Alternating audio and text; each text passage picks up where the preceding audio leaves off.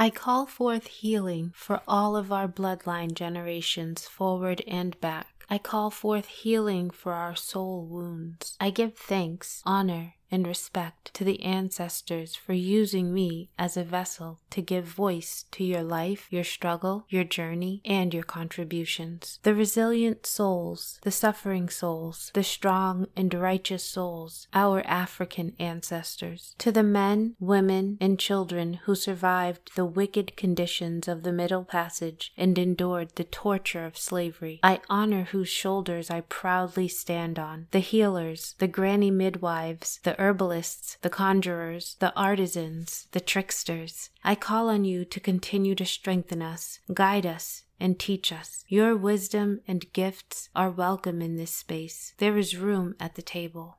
Becoming a culturally competent herbal practitioner involves learning about and speaking the truth about racial history and oppression. It involves understanding how this oppression carries over and is institutionalized today. It involves learning about and stopping the practice of microaggressions in your life and clinic. Also, recognizing the relationship between race, ethnicity, culture, and poverty in access to and use of healthcare in the United States. It might involve offering sliding scale treatment options for people of color in your clinic or listening to your clients with an open mind to hear their stories. It also involves referring to an herbalist or practitioner of color if you are uncomfortable with these issues. In this episode, I'm going to share an article from the Herbalist Guild, Volume 15, Number 2, Autumn 2017. The article is about cotton and the history of cotton in the United States. It's written by Karen Culpepper. Karen L. Culpepper is a Chinese American and descendant of enslaved Africans in the U.S., or DEAUS. She is a clinical herbalist and licensed massage therapist. Karen Culpepper is the founder of the Maryland based clinical herbal practice, Embracing Rhythm. Karen's herbal interest centers on ways in which the energetics of plant medicine can support deep healing. Her particular focus areas are intergenerational trauma and its impact on physiology and womb restoration. Within the intersection of historical trauma of the African slave trade and womb healing, her study and knowledge of cotton root bark offers a powerful perspective on the role role of plant spirit healing in the context of political changes and reproductive resistance. Karen and her budding apothecary can be reached at karenculpepper.com or klcccollective.com. Now for the article. In 2007, my plantation herbalist ancestors used cotton root bark to send for me. I remember the day so clearly. Class had just let out at the graduate school where I was studying herbal medicine, and a voice said to me, Seek and ye shall find, dear one. In a three year program, only one 75 minute class was dedicated to the herbal contributions of Black and Native American peoples. To add insult to the harm, the lecture was not even led by an expert in the field. It was a class discussion among peers about an article in a packet. The herbal contributions of enslaved Africans and indigenous peoples of this country were overlooked and minimized. From that moment, after class, many parts of me resisted the remainder of the program. For the next two and a half years, seeds of white cultural narcissism and the dominant white culture of herbal medicine attempted to take root in my psyche. I angrily declared that I would write my thesis on the one pearl that I had harvested from that article in that single class about Black and Native American herbal contributions, Gossypium species, cotton root bark, Malvaceae. I also made two promises to my ancestors and guides in that moment. First, I promised to write an historical monograph on cotton root bark to amplify its use as a symbol of empowered choice and reproductive resistance among enslaved African women. Second, I pledged to use this writing as a way of decentering whiteness in herbal medicine through counter storytelling. And so my research journey began.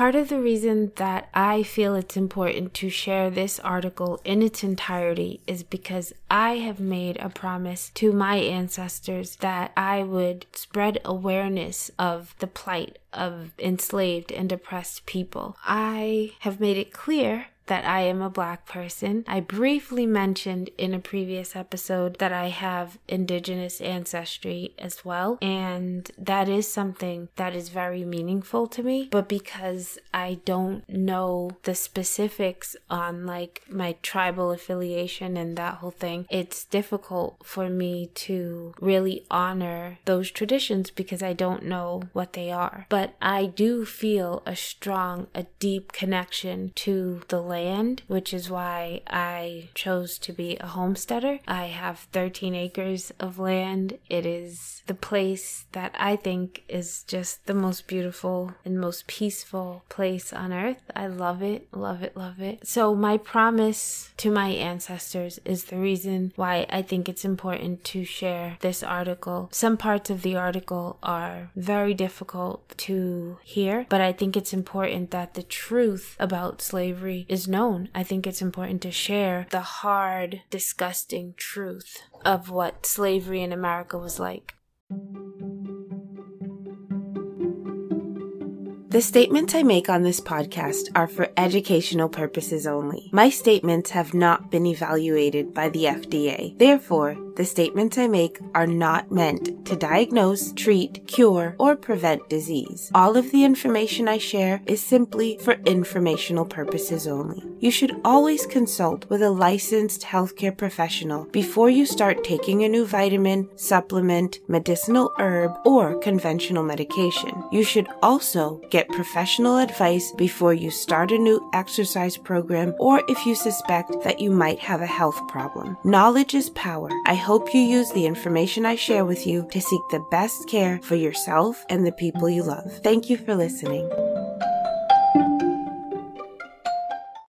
The richness of oral tradition and the trauma of slavery. Many cultures and herbal traditions were established and continue to be maintained in the sacredness of oral tradition. The absence of a written tradition does not translate into a group being devoid of culture or a rich herbal legacy. The unearthing of the long standing and established use of cotton root bark among African women before the Middle Passage was quite a task because because it lived in oral tradition and collective memory. I am thankful I was divinely guided to the information. Within a week of doing research at my institution, I had literally located every fragmented piece of information on cottonroot bark I could get my hands on, and soon realized that I had outgrown the library. Over the next year, I invested in a research assistant who had access to the Lloyd Library and Museum in Cincinnati, Ohio, known known for its extensive collection of resources in botany, medicine, and pharmacy. However, this research did not serve because the information was primarily about the fruit of the cotton plant, not the root bark, nor was it through the lens of enslaved African women. Over the next two years, my hopes began to wane. In February 2010, three months before graduation, I was in Harlem, New York for a health conference to receive symposium credits for school. It had snowed the day before before all along the East Coast. As a result, the usual four hour drive from Maryland took eight hours, and even worse, when I woke up the next morning, I had a $150 parking ticket because I did not see the snow covered markers on the curb. In that moment, I realized that anger and frustration were my teachers. Transformation was about to occur, and a blessing would come forth. I heard a voice say, You are right where you should be. You are not here for the conference. As one day of the symposium was enough for me, I searched for a library to get some work done. The closest library just happened to be the Schomburg Center for Research in Black Culture. With the help of a gifted librarian, a search strategy was developed and keywords became a fertile ground for resources. The floodgates had opened and I cried tears of overwhelm and gratitude. For two days, I gathered information on herbs and the development of the new area of practice among herbs early medical doctors called plantation medicine. Dots were connected between the dark history of allopathic medicine and the decline of granny midwives. I collected maps, census information, and diary entries on the harvest schedule of the cotton crop, which was literally a year round task. Accounts of enslaved women who put their physical bodies on the line for the sake of self care and respite from the horrors of slavery began to surface. One story told of a woman in South Carolina that, quote, fled to rattlesnake infested swamps rather than stay on her brutal master's plantation, end quote. Another scenario involved an enslaved woman named Margaret Garner who escaped from Kentucky to Ohio with her husband, their four children, and a group of slaves. The runaways unfortunately were surrounded in a house in Ohio where Margaret decided she would rather kill herself and her kids before returning to the plantation. She successfully slit the throat of her little daughter and was apprehended before slitting her own throat and the throats of her other children. These stories began to illuminate the trauma and suffering caused by the institution of slavery, which warranted the use of cotton root bark as an abortifacient for enslaved women to exercise their right of autonomy over their physical and spiritual bodies. The research debunked some firmly fixed cultural stereotypes about Africans and black people. The information helped dismantle untruths about Africa, exposing the lies claiming that the continent was devoid of culture and that African people were ignorant, incompetent, childlike savages that were inferior subhumans suffering from cultural amnesia once they arrived on American soil.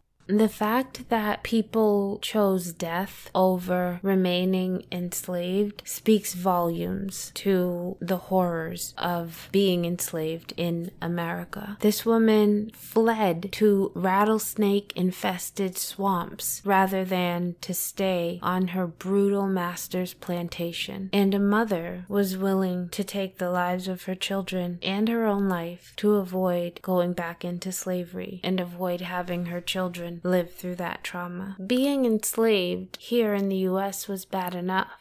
But could you imagine the horror of being a free person in Africa and being kidnapped and forced onto a ship? That's what this next section is about. Transmission of African knowledge to the Americas. Within African cultures, there is an interconnectedness with the plant world and all living things which had a soul and a place in the world. This interconnectedness gave people a sense of identity and belonging. Slavery and early religious colonialism severed the physical connectedness of Africans to the land. As slave traders began to tear apart families and strip people of their homes, they reported cases of women swallowing African soil as they left their native land on the perilous journey across the Atlantic. A detailed description of the Middle Passage is found in Africans in America, The Terrible Transformation, in the section titled The African Slave Trade and the Middle Passage. A typical Atlantic crossing took 60 to 90 days, but some lasted up to four months. On the slave ship, people were stuffed between decks in spaces too low for standing. The heat was often unbearable and the air nearly unbreathable. Women were used sexually. Men were often chained in pairs, shackled wrist to wrist or ankle to ankle. People were crowded together, usually forced to lie on their backs with their heads between the legs of others. This meant they often had to lie in each other's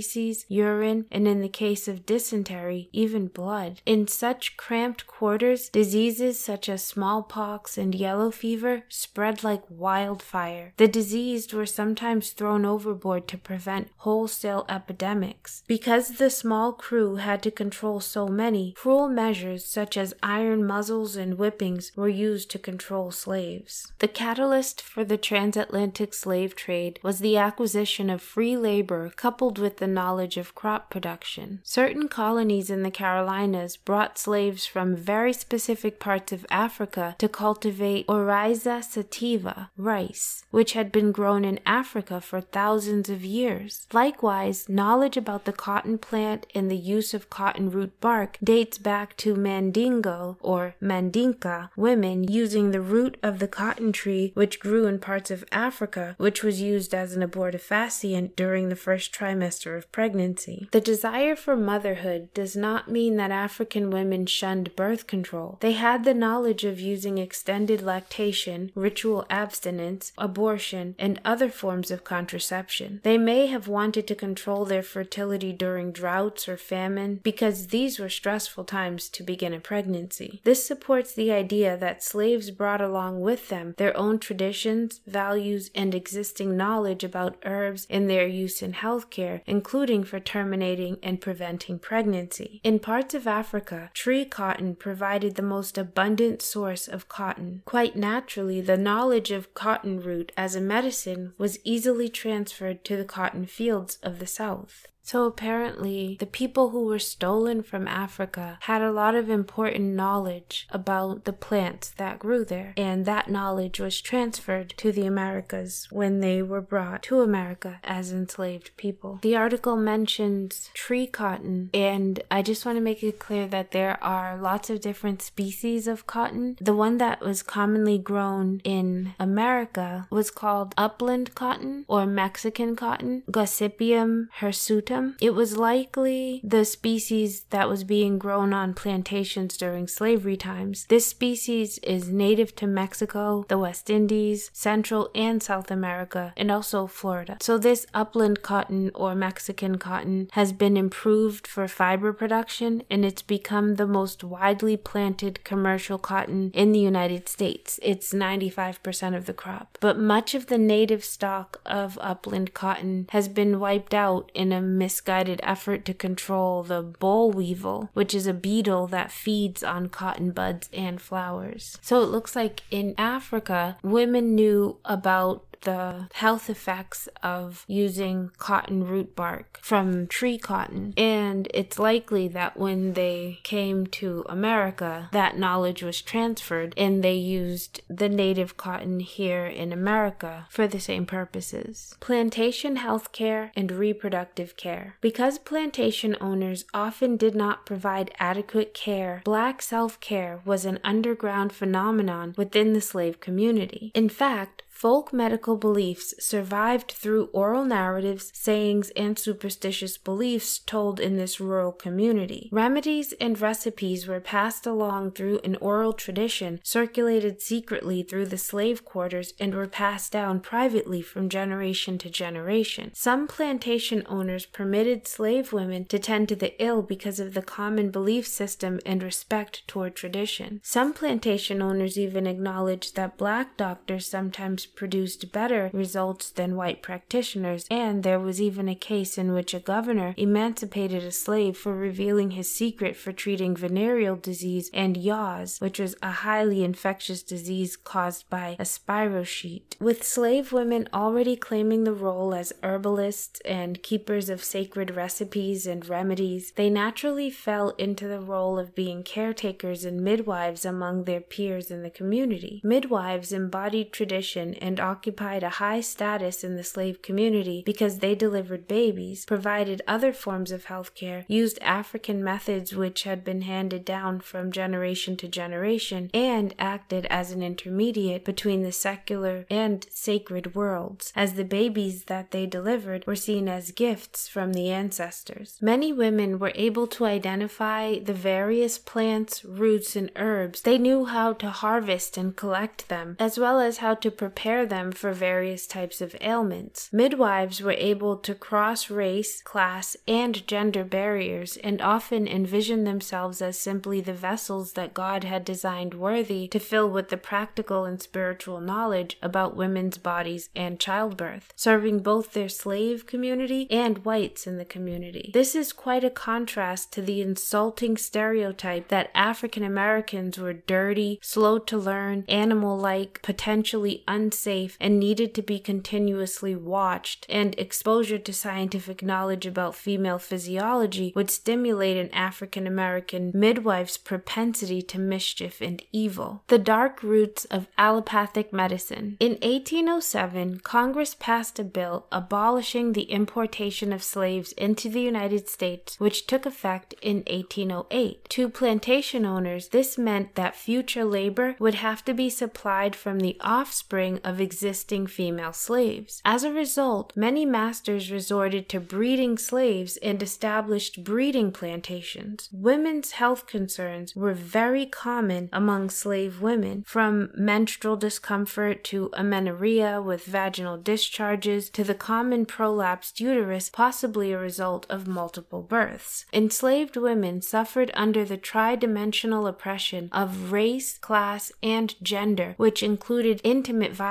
and reproductive exploitation. The rise of modern medicine on the plantation was an additional source of torture and trauma. White medical practitioners developed an exclusive branch of medicine for enslaved Africans. This was called plantation medicine, and it was developed because they felt Africans were not the same species as whites. They were especially keen to bleeding and purging of Africans to cure them because persons of African descent had a high tolerance for pain because they were less than human. Dr. James Marion Sims, the father of gynecology, restricted his research to African American women, yet all of the illustrations depicting his research feature white women. Even though anesthesia was widely available, he did not use any. Doctors routinely performed and perfected cesarean deliveries, you know, C sections, on enslaved women without using anesthesia. On some plantations, slaves were often required, in some cases against their will, to receive the treatments of white doctors. These forms of institutional racism reinforced the necessity of enslaved Africans to take health and well being into their own hands. In this way, plantation medicine forced the survival of African American folk medicine, specifically in the realm of women's health. White physicians who took their commands from plantation owners had a single goal in mind save the slave mother if her life was at risk because she could always produce more property, i.e., offspring. In one case, after an unsuccessful attempt at a birth using forceps, two physicians destroyed an infant's skull and removed the brain so that its head would pass through the cervix and vagina without injury to the mother, permitting her to recover within a few days. The history of conventional medicine in America is a history of brutality and atrocities committed to black enslaved women. It is so horrible to read about some of the things that these doctors did. Even though these stories are hard to hear, I think it's important that we hear the full truth of it because that's how you can really understand the decisions that these people had to make and why a woman might decide that she'd rather not have a baby, that she'd rather terminate a pregnancy using cotton root bark than to give birth under slavery because she would go through horrendous physical torture at the hands of white practitioners who believed that women of color didn't feel pain in the same way that white people did. I think it is difficult to hear about horrible things happening to newborns during delivery or to women against their will by people who call themselves doctors. But I think it's important to hear these things because we have to know why these women made the choices that they made. At this point in our history, we have come a long way, but we have so much further to go if our goal is equality in healthcare.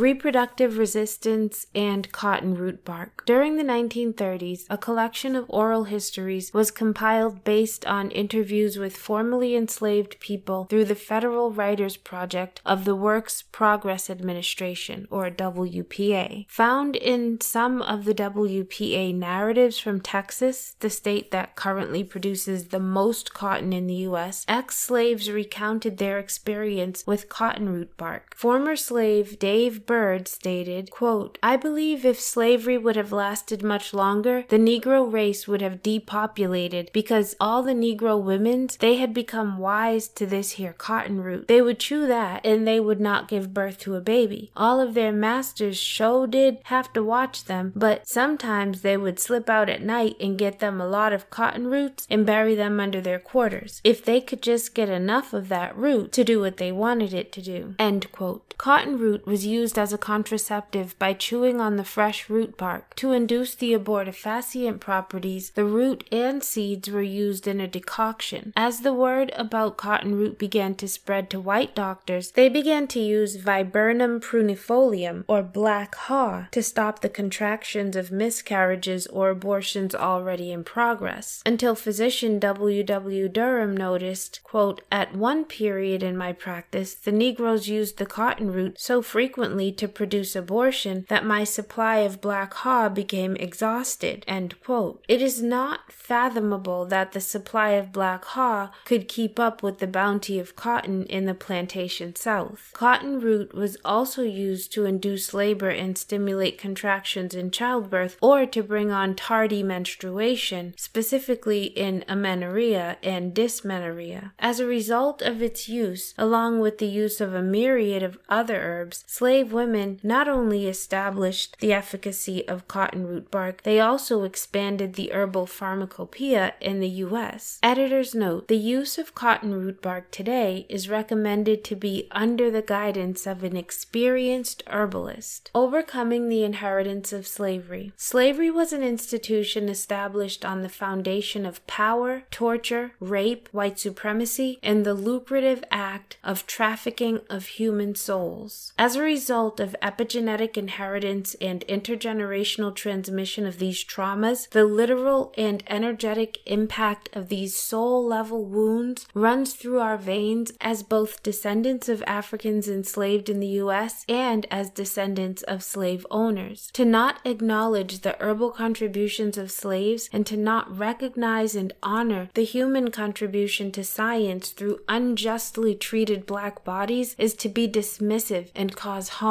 To name just a few examples of what we must acknowledge and recognize. The enslaved women whose bodies were brutalized on this soil in the name of science, the immortal HeLa human cell line used in scientific research, which was taken from the womb of a black woman named Henrietta Lacks, and the male victims of the Tuskegee syphilis study, experiments which lacked informed consent and spanned into the early 1970s. As a reminder of how primitive and prejudiced ways of thinking are alive and well today, a 2016 Washington Post article reported research showing that present day medical students believe black people have less sensitive nerve endings and thicker skin, and that physicians are more likely to underestimate the pain of black patients compared to other patients. This report brings new meaning to the ongoing struggle summarized in the phrase Black Lives Matter. I have been in non judgmental, non harmful spaces with herbalists, healers, traditional practitioners, practitioners of color, and culturally competent white allies. These times were truly magical, safe, and futuristic in scope. I also recall an incident where a budding herbalist of color made a comment about cultural appropriation in an online herbal forum where the resulting display of white fragility, mob mentality, and microaggression toward the herbalist of color from so called prominent herbalists was downright distasteful. This incident was witnessed and discussed by communities of color, and harm was experienced. There is deep work to be done in this country around acknowledging and naming the ongoing multi generational impact of slavery, a resonance that is particularly evident through disparities in access to health care and the ways in which black and brown people are perceived and treated as patients. There is also deep work to be done within our herbal communities around oppression, acknowledgement, exploitation, and cultural competency. As herbalists who are somewhat apart from institutionalized healthcare in the US, we are in a unique and beautiful position to bring cultural competence to a healing space. I stumbled upon this article because I want to do an episode on the healing benefits of cotton, using cotton as an herbal medicine. I had no idea when I was doing my research that cotton root bark was used as an abortifacient. So that is something that I learned while I was reading this article. As someone who is pro choice, I can even say I am pro abortion because I think there are circumstances when it is necessary. And even when it is not necessary, if it is the person's choice, I support them in that. I think it is so empowering to think that enslaved women who did not own their own bodies had found a way to take back that control and decide when they would give birth, when they would allow their bodies to carry a pregnancy. I think that is so powerful. And regardless of where you stand on abortion rights today in 2022, I think you have to appreciate how empowering it is for somebody to take that control of their body when society and everyone tells them that they have no control, they have no rights, that they are simply property and they will be used in any way their owner sees fit. I support that wholeheartedly and I am proud of them for taking that power back. I think some of the stories in this article are deeply disturbing. There are some things that are difficult for me to support, like the story of the woman who chose to take the lives of her children and herself to avoid slavery. I can understand why someone would make that choice, but I don't support that decision. I have a lot more that I want to say about alternative medicine and about healthcare in general. I thank you very much for taking the time to learn more about the history of cotton, about